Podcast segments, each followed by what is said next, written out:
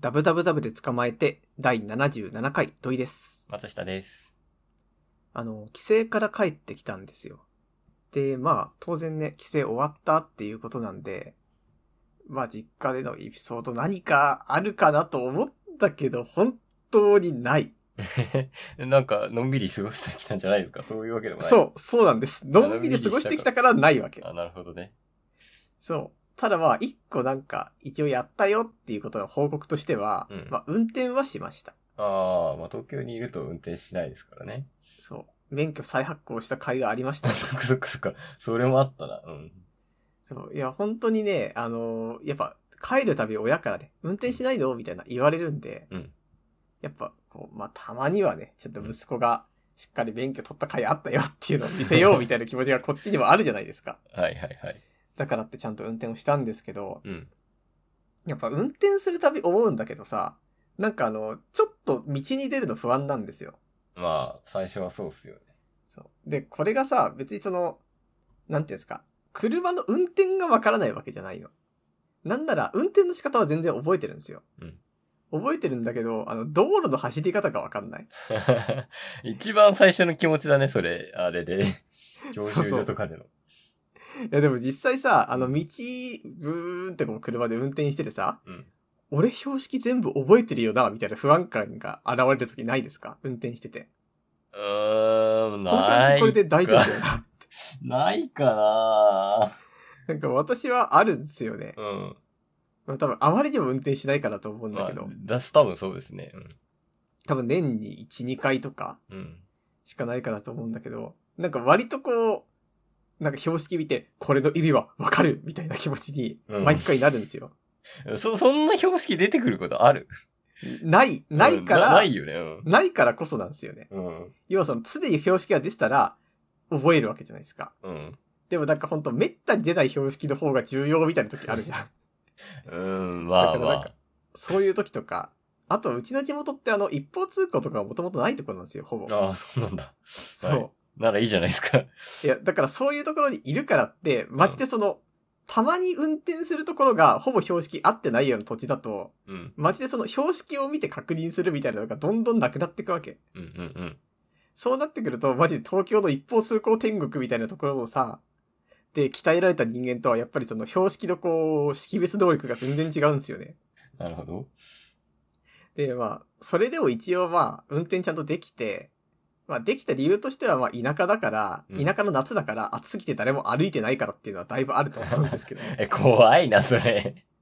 誰もいないからもう本当に、ただ車、アクセル踏んで、ブレーキ踏んでだけでいいみたいな。うんうんだからそういうのがあったんで、まあ、その分、まあ、ET モードではあったんだけど、うんちょっと怖くはありましたね。まあ、そうっすね。多分慣れるしかないでしょうけど。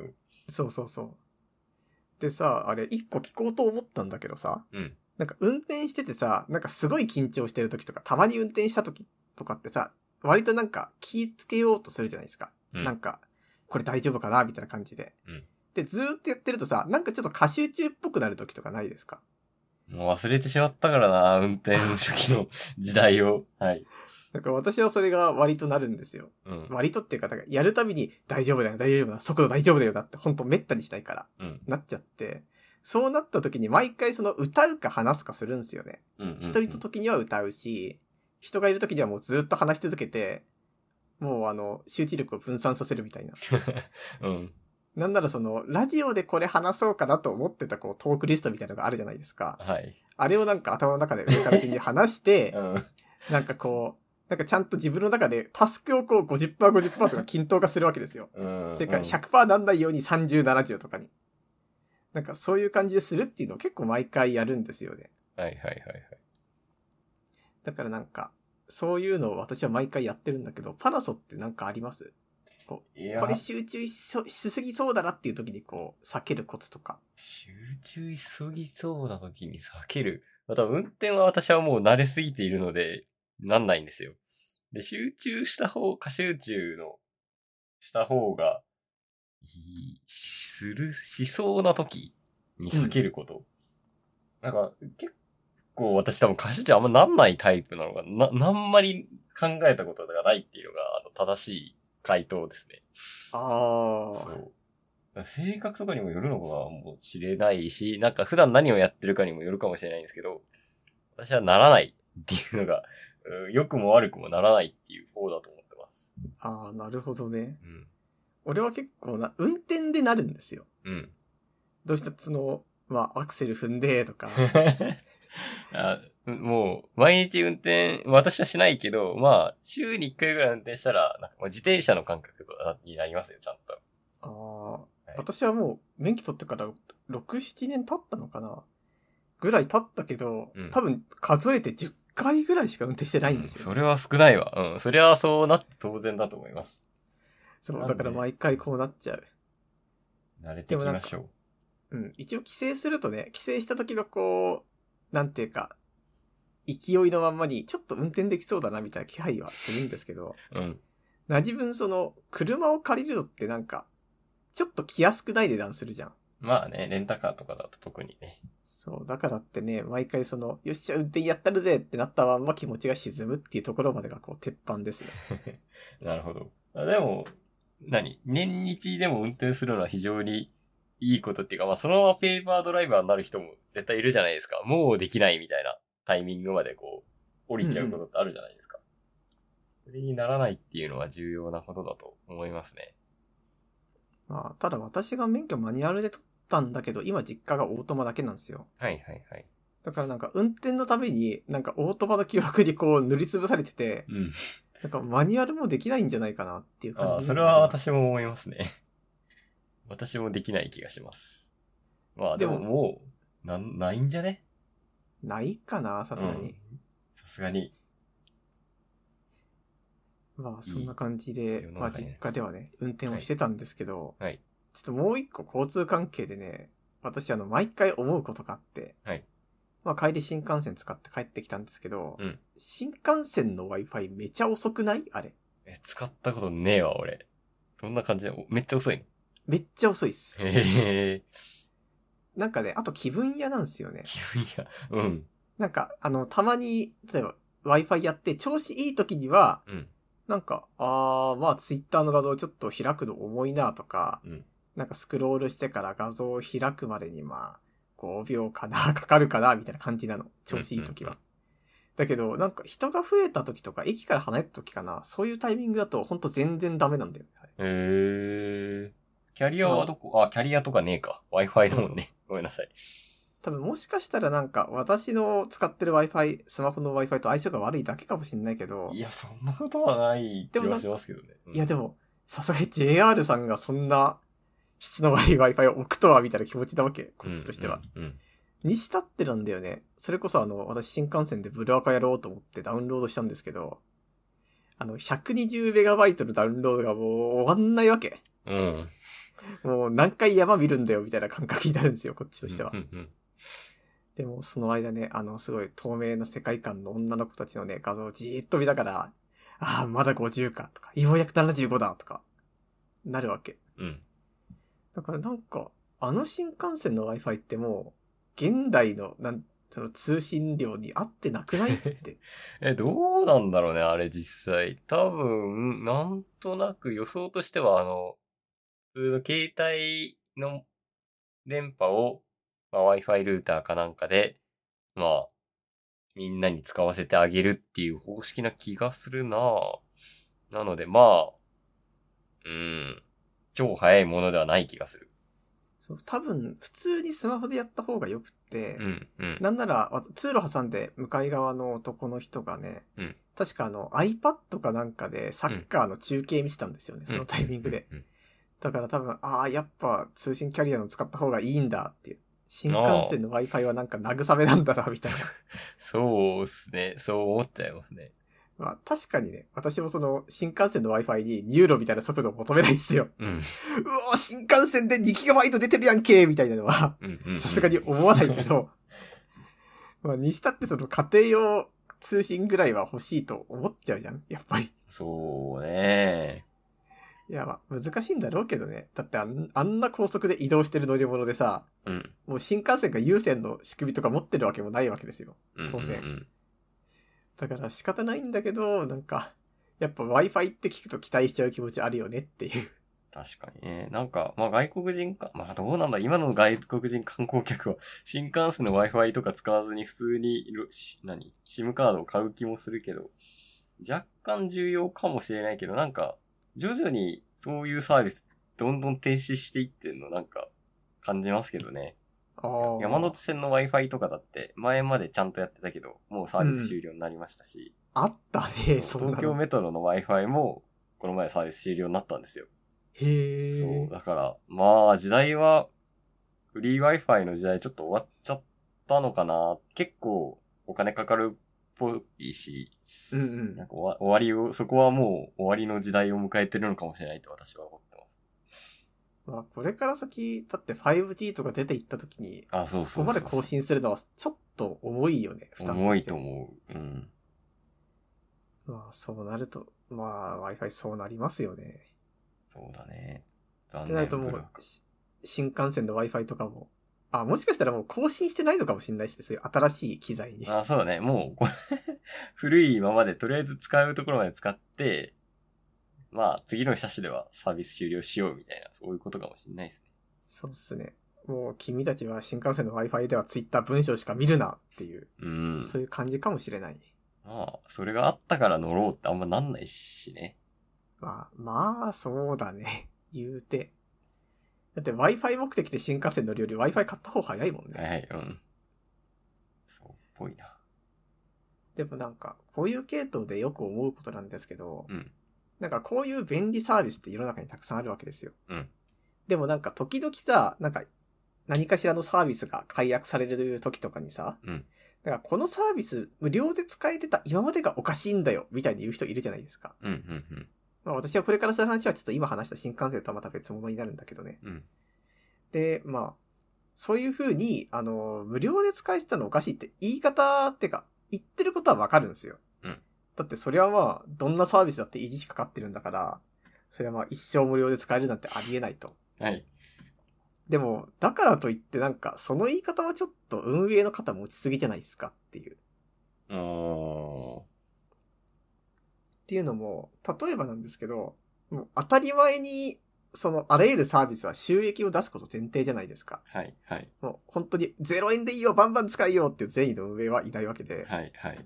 どんな個人サイトだって、例えばなんか、ある程度きちんとサービス使おう、やろうと思ったら、何かしらの方法で収益を求めるわけです。なんか、Google 広告出したりとか、まあ、後そう線ねと。か思いっきり趣味じゃない限りは、うん、っていうこと。まあ、どうだろう。個人のサービスだったら全然あり得ると思うんですけど、まあ、何らかしらの会社がやってたら求めるっていう話だと思いそうそう。で、なんならその、ある程度サーバー代とかが確保できたらいいよね、みたいな感じでやってる個人の人だっているわけで、うんある程度その、まあ、収益に対しては、100%考えてない人ってほぼほぼいないと思うんですよね。ます。今だったらそのファンボックスとかでお金募るとかもありますし、うん、うん、うん。っていう風になってる中で、多分なんか、そういう中で、例えばサービスが悪くなりましたよとか、うん。いう風な声がどんどん出てるサービスって、それってあの、結局ユーザー数がめちゃめちゃいるサービスだと思うんですよ。うん、うん、うだっん。て、もうほんと使ってるの10人とかのウェブサービスだったら、まあ、そんな声すら上がらないわけだから。そうですね。うん。ってことは、ある程度でかいサービスが、そのマネタイズの考え、あの、でかいサービスが解約するみたいになった場合っていうのは、これは単純に、マネタイズの考え方が悪かったか、囲い込みが終わったかのどっちかだと思うんですよ。はいはいはいはいはい。で、なんか、そうなってくると、これはなんか、運営側の見込みが悪かったことを、なんか、これが無料で使えた今までがおかしいっていうのは、ちょっとすれ違ってないって思うわけ。うーん。まあ多分どっちもなんですよ、言い分としては。うん。どっちもなんだけど、でもなんか俺たちが、その運営のマネタイズの方針が甘かったよね。囲い込み終わったからだよね。っていうのをそのまんま、このサービス無料で使えてたからおかしいは、なんか多分ずれてて、うんなんていうか、まあその経営方針が変わ、変わるっていうか、なんか経営方針の計画通りに、まあサービスを絞っただけだから、うんそれをなんかユーザー側が甘く見るのもちょっとおかしいかなみたいなのを私はここ数年よく思うんですよ。うーん。まあ、まあ、そういうことではあると思うよね。例えば、楽天ポイントが、まあ、解、解約したの知ってますああ、なんかなりましたね。はいはい。 まあ、あれもそうか。今今まで無料じゃ、無料ではないか。あれはなんだろう。まあ方針が変わって解約なんだけど、うーん、企業の利益的にそっちの方が、まあちょっとポイントの消化が抑えられるから、そうしたんだね、残念だよねっていうことですよね。そうそうそで、まあ、無料で使えたのはおかしい。今までがおかしかったわけじゃないっていうことですよね、それも。う。そう。それは企業の考え方が、まあ、ただ、変わっただけですよっていうことですよね。そう。企業の予想が甘かったか、もしくは囲い込みが終わったかだっていう、んもんうそれだけ、うんまっとうな話であって、そうだね。なんかうその善意が介在してるみたいな 確話で始めるの は、なんかあまりにもそのピュアすぎるっていう。かに。確かに確かに。まあ、そう信じたいところはあるかもしれないけど。まあ、そそううだそようそう。うんでも、例えばなんですけど、まあ、アマゾンってあの、日本だと最近ちょっと500円かな ?1000 円かな値上げしたあー値け上げど、しましたね。それにしたってまあ、6000円ぐらいなわけじゃないですか。うんうん。で、海外だと割と高いみたいな話を聞くわけしてで。ますね。うん。ってなったら、これだってアマゾン以外が全て淘汰された後に、よし、アマゾンさんが1万円にしますみたいなことをうん言った時に、いや、このサービスが今まで無料で使えてたのはおかしいよみたいになるかってした ら、多分別の話なんですよ。そうですね。うんそれも囲い込み終了みたいな話ですから。あ、その通りですね。はい。だからなんか、この言説ってなんかやっぱりちょっとユーザー側が過度に振りかざすべきものではないと思うし、うん。じゃあなんでこんなことがあるかなって思ったら、うんなんか感謝する姿勢とか批判しない姿勢への進行みたいな ものってちょっとあると思うんですよ。ああ、はい、てかは、ないんかはい。やっぱ俺たちってそう、俯瞰して物事見たい欲求あるじゃないですか。うん、うんうん。言ってしまうと。なんか、そういう不満を言うだけじゃなくて、お互いにこういう言い分があって、まあどっちもどっちだよね、みたいなのを、はい、はい、は言い。った方がやっぱりその冷静に物事が見えてるみたいな。うん、うん。でもそうなった時に、やっぱりその、批判するよりは、ぶ、なんか冷静に見たい文脈の延長かわかんないけど、なんかお互いに全て善意でやってるっていう前提に立ってしまうっていうバグがあると思うんですよ。まあね、うん。そうじゃなかったら、その、要は批判するんではなくてっていう前提に立ってるから って、企業はそのサービスに対して善意からのピアさをやってるみたいなところに、うん引っ張れる部分ちょっとあると思う。ああ、でもね、俺も思うことあるんだよ。その無料で使えてたのおかしいなって思うシーンってやっぱりあるじゃん。ないまあ、よーなくく考えるはないけど。ないうん。え、じゃあ、このポッドキャストを GitHub で公開してます。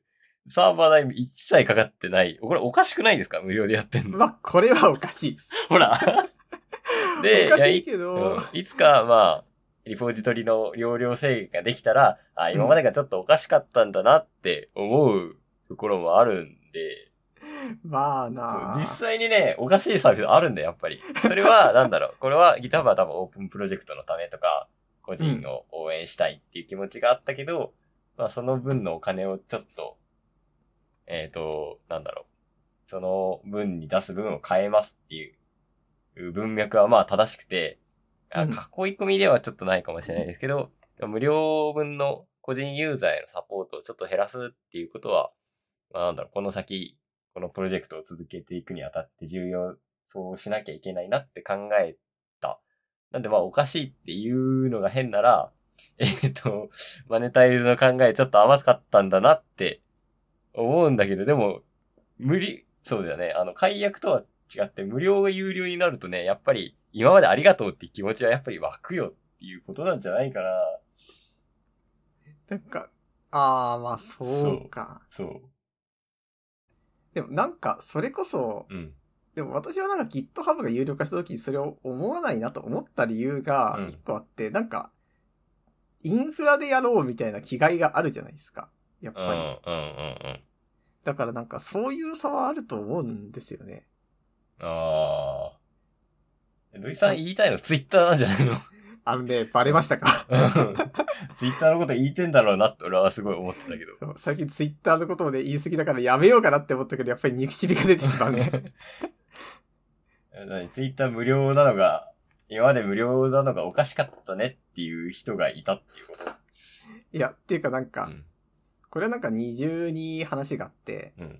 まあ、ツイッターとかでよく、いや、今までが無料で使えてたのがおかしかったんですよ、みたいな人が、うん。 人に対する共感の嵐みたいなのに、これは、んと思っていたっていうのうと、ん。あともう一個が、その、ツイッターのこのサービス無料で使えてたのがおかしいよっていうのを、うん言うのも、まあ、わかるっちゃわかるけど、うん。じゃあ、それとこの変化、あの、収益化に対するこの急な情念みたいなものは何なんだよ、みたいな。うん。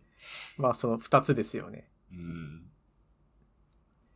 いや、ちょっと、言わないようにしてたけど、憎しみがバレてしま った。この先結構いろんなものがそういう運命になるのかも。なんか花火大会有料席が最近増えてきたじゃないですか。あー、あ出れまもしたね、さ、 花火大会無料なのおかしいって思わないいや、あれは思わない。思わないか。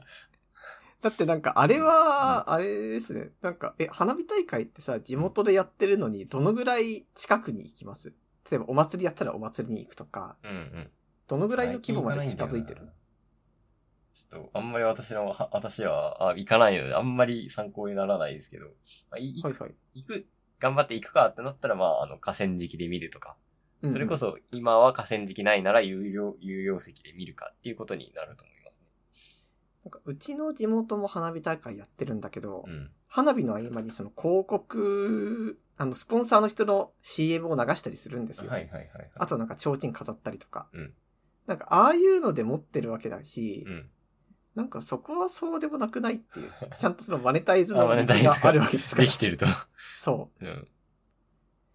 じゃあ、それが有料化したとしても、えー、あ、マネタイズがちょっと下手、下手だったっていうか、まあ、えー、なんだ、考えが甘かったか、まあ、かっこいい恋が終わったんだなって思う。う。まあ、あとはもう普通に原材料費上がったはありますよね。ああ、今後そう強いね。ですかそうらだね。うん。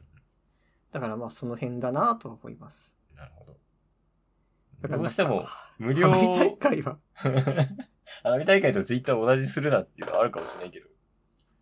うーん。ツイッターね。 じゃあ、土井さん何もおかしくないと。それはツイッターの肩を持ちすぎだと。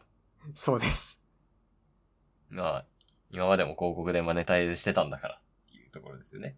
そうっすね。その考えが甘くて有料になっちゃったのは、その企業が悪いと。まあ、企業、まあそうっす、企業が悪いっていうか、うん俺たちがそんなかばうなよっていうああ、なるほど、なるほど。うーん。有料で使っていい思いをした人は、可愛いたくなる気持ちも俺はわかるよ。っていう。なんか、でも、そうやってなんかかわいすぎる。まあこれはツイッターだけの話じゃないんですよ。でも実際問題この話は。うん。なんかユーザーがかわいすぎるのって多分適切な関係にはなれない気がするんですよね。うーん。だってそんなこと言ったら、まあだってなんだって全員がピュアでやってるんだったら、うん。その労働組合とかだって必要ないわけですから ね、本来は。うーん。ででも、もピュアな部分はやっぱり、プヤなしじゃあもう、この世界にゼロ、善意 ゼロ。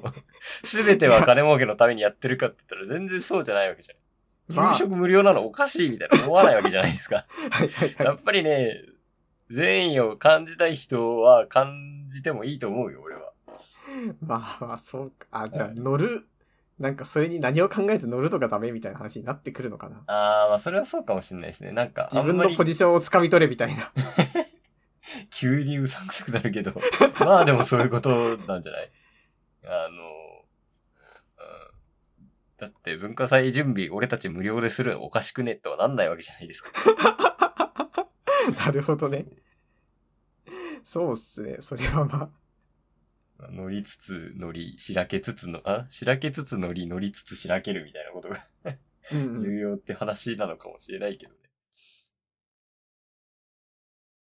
じゃあ、今度私が見つけたら言いますね。これ無料でおかしいと思いますけど、土井さんはどう思いますかっていう。そんなイチャモンラジオになっちゃうんですか。あ、でも逆になんか、それ探してみてもいいかもしれないです そうだね。いや、めっちゃあると思うよ。もしかしたら本当に無料のおかしいものたくさんあるかもしれない。うん。いや、なんかそれ言ったら本当になんかコンビニのトイレみたいなところから話が始あまってあ、おる気がかるしいですよね。だってなんか、うんそれこそ最近だとその、喫茶店とかうん。のお手洗いを使うためのその、なんか喫茶店のトイレになんかあの番号入力のプッシュの鍵がついてて、レシートうんかうん、うんレシートについてる番号で開くとかあるんですよ。確か。へえ。観光地のスタバだったかなどっかにできたっていう話を聞いて、うんうんだからそれだってあの、無料で使えたらおかしいみたいな話の延長ですよね。うん。うんそこはもう普通に。お店だからっていうのもあるけど。うんうん。だからきっとなんかそういうやつなんですよ。やもし、俺が資産家だったら、なんだろう、無料で使えるのはおかしいので、全部有料化して、まあ、なんだろう、あんまりピュアな心じゃなくて、えー、有料、何これはサービスである、あの、価値であるっていうことを、もっと売りに出していこうよっていう姿勢を全然うなずけると思うんですけど、うん。別に資産家じゃないし、なんなら、はまあ、花火大会もそうですし、な、なんだろうな。うん。こう、公園とかだっておかしいわけじゃないですか。 まあ、いや、あれは公共のものだから。まあ、なんだろう、まあ、そっか、花火大会もこう、まあ、ツイッターもそうだし、まあ、できる限り無料のものをこう、使って楽しんでいこうっていう姿勢はやっぱりあると思うんですよ。資産家じゃないから。うん。なんで、うーん、そこの無料なのおかしいっていう世界にはあんまりしたくないんだなぁと俺は思うんだよじゃあ、俺たちはなんか、俺たちができることっていうのは、な。うん。なんだろうな。ツイッターでちょっとでも気になる広告があったらちゃんと URL を踏むとかそういうことなんですかね。うん、まあもしかしたらね、あの、ツイッターの利用者はそうかもしれない。わざわざ避ける理由はないですよね。まあ、そうっすね。そうやって適切に使っていけば、その、マネタイズ的な意味で、うん。まある、ある程度ピュアな部分がありつつ、ある程度、えー払う部分があるっていうので、まあ、塩梅が取れるんじゃないでしょうか。あ、一個思ったのが、なんか説明ちゃんとしてくれるといいよね、みたいな気持ちですよね。今、こうこうこういう風になってるから、ここの値上げは仕方ないんですよ、みたいな。ああ、まあ、そうだね。そう。それをしたら、あの、うんなんか変な、これが無料で使えたらおかしい論みたいなのも、どっかよそから出たりしないんですよ。うん、うん、うん。だからやっぱなん、誠実さみたいな話になってきますね。 なるほど。ツイッターは誠実さが足りないっていうことですかね。 いや、そん、そんなことあるね。誠実さ、あ必要なのは誠実さです。誠実であれば、まあ、人はそうは思わないかもしれない。これもピュアかなピュア、ピュアすぎるかもしれないな。だって、原材料費の値上げとかめっちゃあるもん。お前それさ、と思うもん、俺も。 うんいやー、でもまあ、俺はなんか、ちゃんと説明するタイプのピュアさをね、うん求めていきますよ。まあその方が私も、まあ、いい社会かなとは思います。最近、話変わるんですけど、ゲームを3つかな ?2 つかクリアし、最近のゲームを2つクリアして、うん。 1個目がティアキンな、これ、土井さんクリアしました今ね、まだですね。お、じゃあちょっとネタバレなしでいきます。はい。で、FF16 もクリアして、FF16 やる気ありますかないし、なんなら実況を見てる。あ、わかり、あ、実況、見よう、実況の人は全部やってました終わってました今4分の3ぐらいだけど話しても全然大丈夫であ、す。わかりました。じゃあ、どっちも私クリアして、まあ、ネタバリ若干あり、FF の方はっていう感じで話そうと思います。なんか、ティアキンを、まあ、多分これはクリアしなくても感じることなんですけど、作った人マジですげえなって思いませんうんうんうん。なんか本当にそのことをディアキンは考えて、まあ、かつ面白いっていう意味でそうなんですけど、なんかこれを完成させるのに、おそらく超分業して、えー、システムはシステムのひ人が作って、土は土の人が作って、ビルド部分は他の人が作ってってやっていって、それでもなんかゴールに、同じ一個のゴールを、に向けてゲームを面白いものにして完成させようっていう、それを仕向けるマネジメント力、半端ねえなって俺俺思っちゃうあたーんですよね、あのゲームをやっていて。なんか最近だとテアキン系の特許30個ぐらいあ発表されたみたいな話も出てましたよね。見ましたね。で、あれもそうですよね。本当にシステム考えたら、あ、特許部の人が、 えーまあ、ゲームの完成形を、まあ、パクられないようにっていうのもありますし、なんだろう、これは一個の技術として確立させるために、特許部の人たちが特許を取って、どんどんやっていくわけです。翻訳の人が翻訳をしてっていう。うんうん。ああ、こういう仕事したいなって俺つくづく思っちゃうんですけど、なんだろうね。なん、なんかゲームって本当にそれが際立っていて、うん。本って、まあ、正直一人で書けるもんだし、一人で書くものじゃないですか。うん。ストーリーだってそうじゃないですか。えまあ、ある程度話し合いで、こう、洗練される部分もある、だとは思うんですけど、基本的に、一人の人がこう、完成させ、本なんて書くものですよね。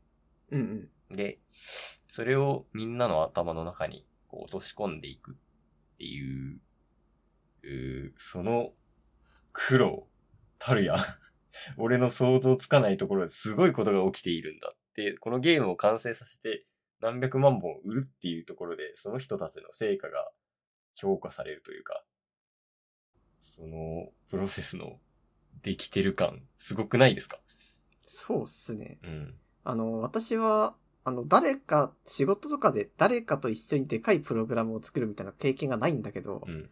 なんなら二人でやったとかもないんですよ。趣味で誰かと二人でとか。うん。うんで、多分二人でやるのってすげえ大変じゃないです か、きっと。うん。うん。うん。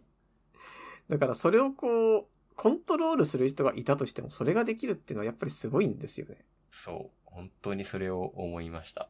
で、ヒアキンって、まあ、ブレワイの2作目だって言われてるので、まあ、なんだろう、ブレワイの元があっただろうとは思うんですけど、うん。今ブレワイやったとして、ティアキンの方がやっぱり面白いと思いませんあー、それは私結構、どっちかな悩むところで、悩むところ私ブレワイの方が好きですちょっとあるんですよ。あ、マジか。そっかそっかそっか。まあそっか、そういう人もいるか。なんか操作に関して私、うーん、どうなんだろうな。ティア、ブレワイやって、今ティアキンをや、自分がブレワイやると、あ、ビルドしたいなとか思っちゃうと思うんですよね。あー。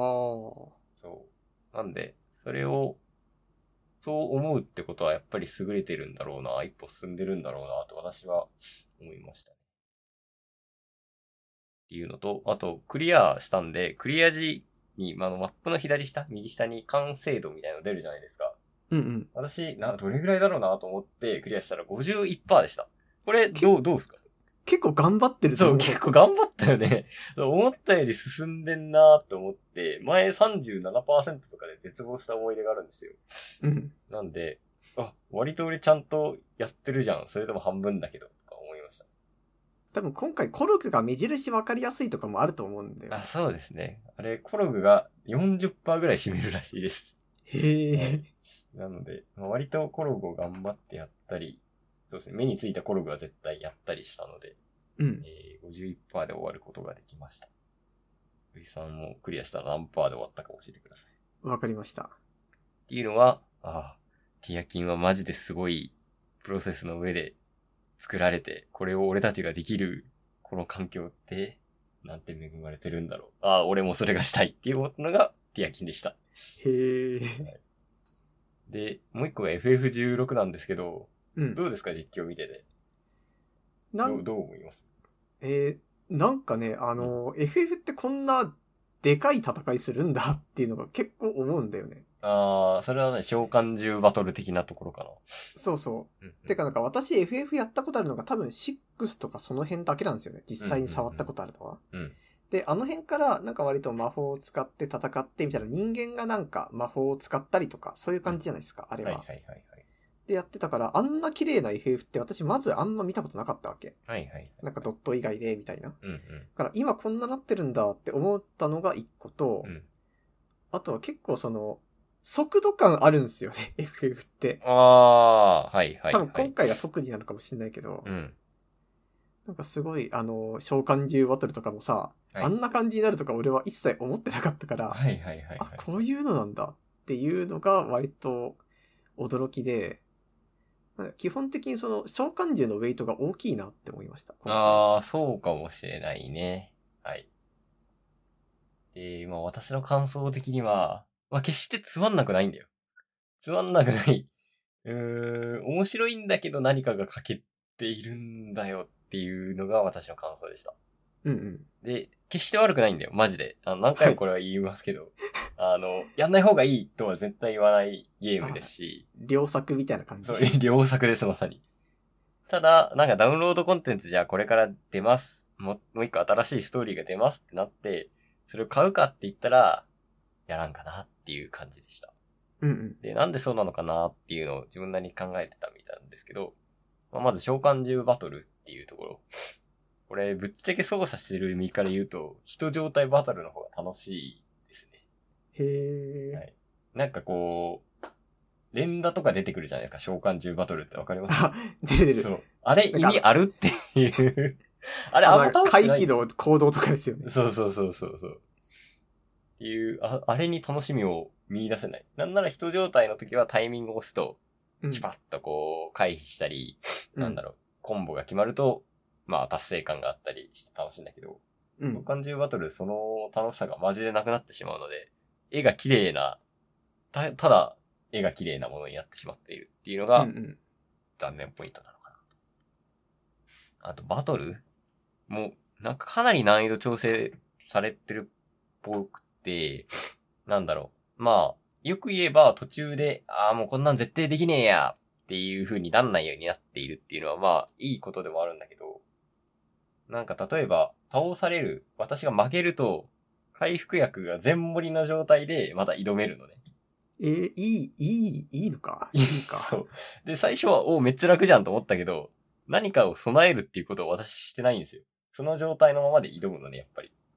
うん。それって何、ま、負けペナルティがないっていうことはいいことなんだけど、な、なん、なんなのその、あ、前に進んでください感っていうの。ああ。まあ、準備楽しいみたいなのありますよね。あ、そうそうそうそう。だから、なんかね、そこの、まあ、計算され尽くしたバトルっていうところなんでしょうけど、まあ、妥当なことしか起きないかなっていうのが、どうもなっていうバトル面の、えーちょっとしょんぼり感。で、ストーリーもね、ゲームのストーリーって本当難しくて、うん。っていうのは100も承知で、なんだろう。まあ、なんだろうな。面白いストーリー。ポケモンだって別にストーリーがあるわけじゃないです、じゃないですか。うんうん。あれは順番にバッジを集めていくとか、なんだろう、自分のポケモンが強くなることに、が面白いんであって、別に、なんだろうな。あの、あ、な、なんだろう、ストーリーが楽しいからやってるっていうわけじゃないっていう部分もすごいゲームのところってあると思うんですけど、うん。すごい、うーん、体験版がめっちゃ面白くて、その後、だだ下がりに下がってしまったストーリーっていう感じがあるんだよね。えー最序。盤がめっちゃ面白いんだけど、うん。なんだろう、そこからの妥当さというか、まあそうなるよね、みたいなストーリーが延々続いていくっていう感じ。だって、がパナソ、FF 始めたばっかの頃の感想を話してる時さ、すごいテンション上がってましたよ。そう、そうなんだよ。だから、序盤はすごい面白いの。なのに、それを活かしきれてないの、最後まで。へえ。そう。これは、やったりとか、まあ、実況を見てても多分わかると思うんだけど、なんか別に進めんくてもいいなみたいな気持ちになるんだよね。ああ。っていう感じなところが、いまいちポイントでした。ただ、まあ、ジルは可愛いし、犬だってかっこいいし、クライブは面白いし、みたいなやってて楽しいところもあるんですけど、まあバトルつまらん、えーストーリー妥当みたいなところが、えーつまんなくなってしまっていったっていう感じでした。で、画面はそう、めっちゃ綺麗なんだけど、うん。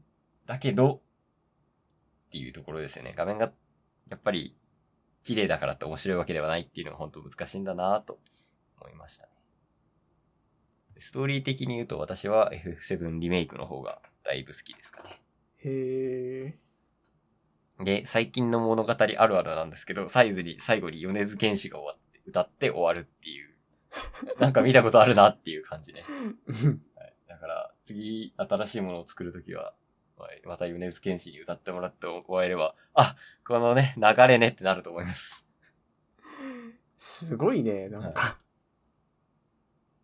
で、なんか、私、そう、本当に私は結構体験版をやって買ったみたいなところがあるんですけど、うん。なんか買った理由のもう一つが、えっ、と、プロデューサーの吉田さんが、まあ、2週目から面白いですよ。2週目も面白いですよって言ってたんですよ。へえ。まあ、まあ、じゃあ、じゃあちゃんと買うかみたいな気持ちがあって買ったんですけど、2周目って、敵が硬くなるだけだったんだよ。最初から、まあ魔法が使える、すごい魔法が使えるのと、敵が硬くなるっていうので、うんあんまり2周目、もうストーリーも知ってるし、2周目をするかっていう気力もないくて、思えばゲームの2周目ってほとんどやったことないなと。自分が超面白かったラストオブアースとかも、2周目ほどにはやってないしっていう感じで、よいさんなんか2周目やったことありますゲーム。うん、エンディング一緒だとやんない。 ですよね。そうなんですよ。で、エンディング違う、新エンディングとか上がれば、まあ、まだっていうところですよね。うんうん。新エンディングないんですよ。そっか、それこそなんか、エンディング変わるとかだったら、アンダーレテールとかがさ、はいはいはい。エンディング3パターンぐらいあるんだけど、うんなんか、ああいうのですら、なんかあの、なんか共通ルートするのちょっとだるいなってそう思そうう。んですよ。 知ってるしっていう。そうなんだよね。なんで、ゲームのストーリーっていうのは難しいんだなぁと、つくづく思いましたね。これがなんかアニメとか映画だったらさ、うん。なんか2週目3週目って見ても、うん。まあなんとなくながらみの選択肢があるけど、ゲームって自分で動かさないと何にも進まないじゃないですか。そう、そうなんだ。だから本当に面白いか、なんだろう。快感的な気持ちよさ。まあ、テトリスじゃないんですけど、こう、操作してて気持ちいいっていうのは相当ないと、難しいなぁと思いましたね。そうっすね。はい。なので、ちょっと FF に感じた残念感が若干否めないなという感じでなす。るほど。 わかりました。なんで、序盤が、 序盤が超良かったゲームっていう感じで、私のクリア後の感想でした。でも、なんか思ったんだけどさ、うん序盤からバトルあったし、うん。召喚獣バトルだってその時あったわけじゃないですうんうか。んうん。だったら要素としては変わってなくない変序わってない盤と後変半わってないよ。うん。なんでだろもうなんでそんな失速感あるんですかうーん、ストーリーだと思うわ。ああ。序盤のストーリーの方が、なんだろう、いろんな国がこう、参加してきて、あ、こういうこともあるのかってなっていった、その瞬間が面白かったけど、うん全部出尽くすと、淡々と進めていくだけになってしまう。なるほど。そう。なんで、いろんな要素の出始めは面白かったっていう感じなのかな。うんうん。だからこそ、別にもう知っている今となっては2周目をやる気力も少ないみたいなことかな。難しいっすね。難しいっすね、ゲームのストーリーって。なんだろうな、この難しさ。でも、確実に面白いゲームだってある、あるんですよ。 うんうん。ゲーム全部、なんだろう、一回やっちゃえばっていうもんでもないっていうのが、それこそ手焼きになって、すごいできるゲームですし、大変難しいなと思いましたね。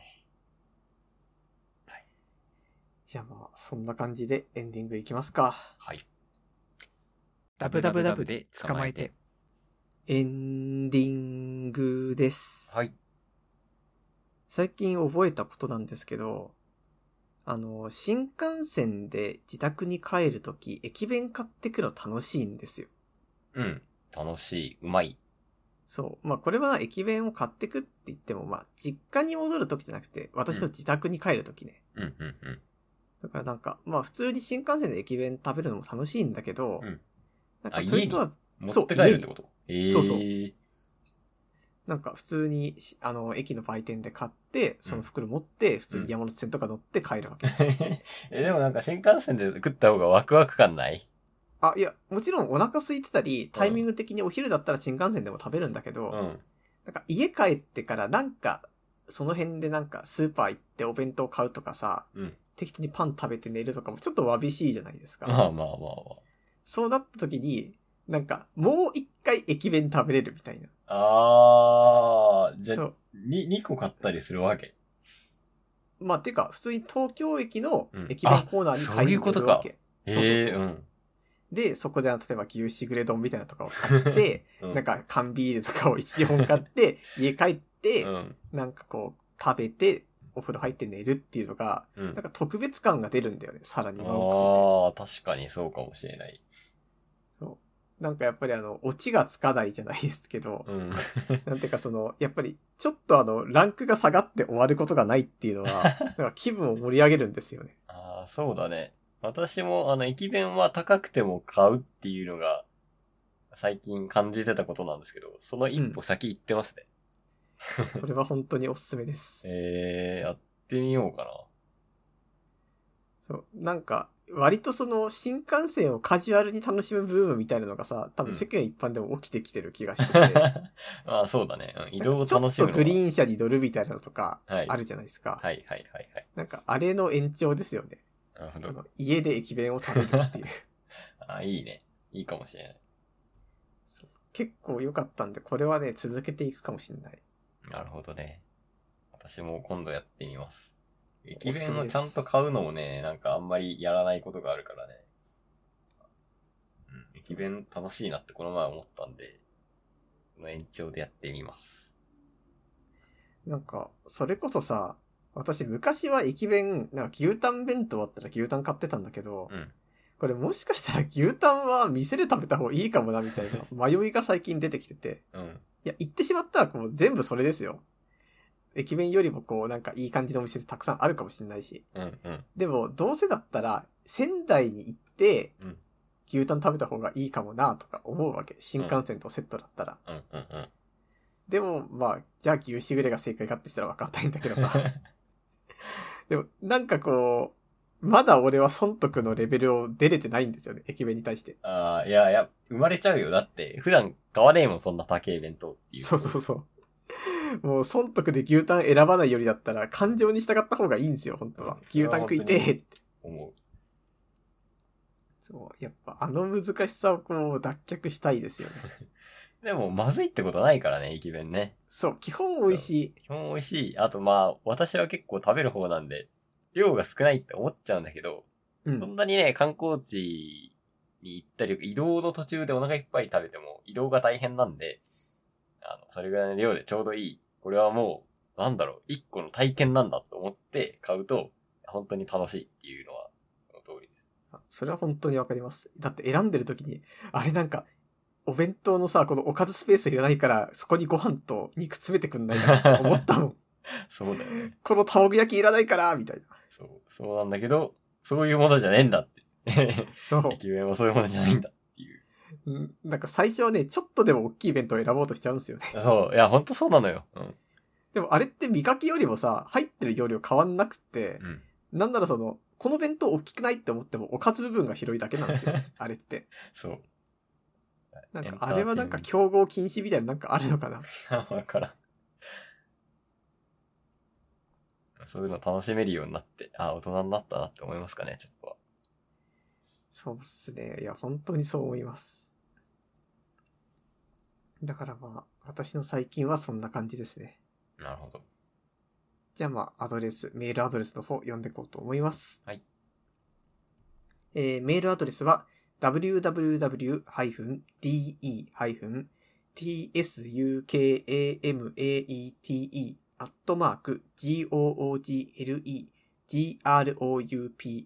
www-tsukamate.google-groups.com です。えーホームページの方にはね、メールフォームもありますので、そちらそちらからもよろしくお願いします。はい。で、まあそんな感じで次回の収録が2週間後ですね。はい。もう2週間後って言ったら、もう9月、9月ですよ。 9月です、 そうです。